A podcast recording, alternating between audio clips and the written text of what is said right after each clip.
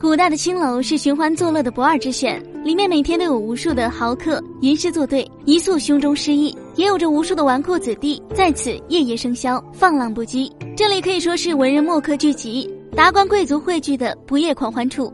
古时，青楼女子是一种正规职业，而在这种花天酒地的环境中，也有着一套他们自己人之间的语言，就是所谓的行话。随着时间的推移，这些行话却被沿用至今，甚至成了一种口头禅。而其中的一些话，则更是被大家天天挂在嘴上。我们一起来看看吧。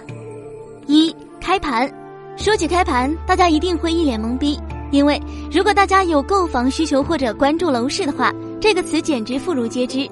在现代，这个词主要被运用在房地产领域。当开发商建好商品房，并且房子允许被买卖了，这就叫做开盘。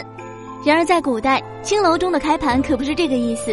那个时候，青楼是有着一些走秀表演的。如果客人看上了这些女子，就会掏钱让姑娘们陪酒啊、唱曲儿啊、做做小游戏什么的，这种才被称之为开盘。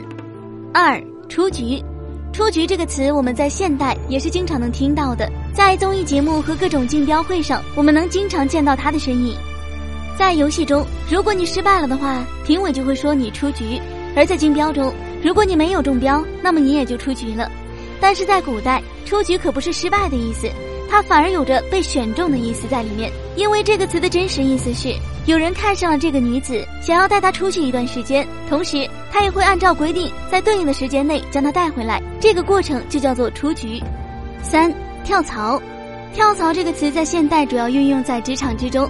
如果年轻人对自己现在的工作不满意，而他又发现，在其他地方有更好的工作机会。当他辞去公司现职务去别的公司发展时，我们就把这种行为称之为跳槽。但是在青楼里，这个词的真正意思却是他对现在陪伴自己的这个女子不满意，想换个姑娘出来，好让他好好挑选一番。这些词流传到今天，却演变成了这样，不由得让人哭笑不得。而文化在它的传承过程中，往往也会重新赋予它新的含义，从此一词多义。好了，今天的节目就到这里了，我们下期再见。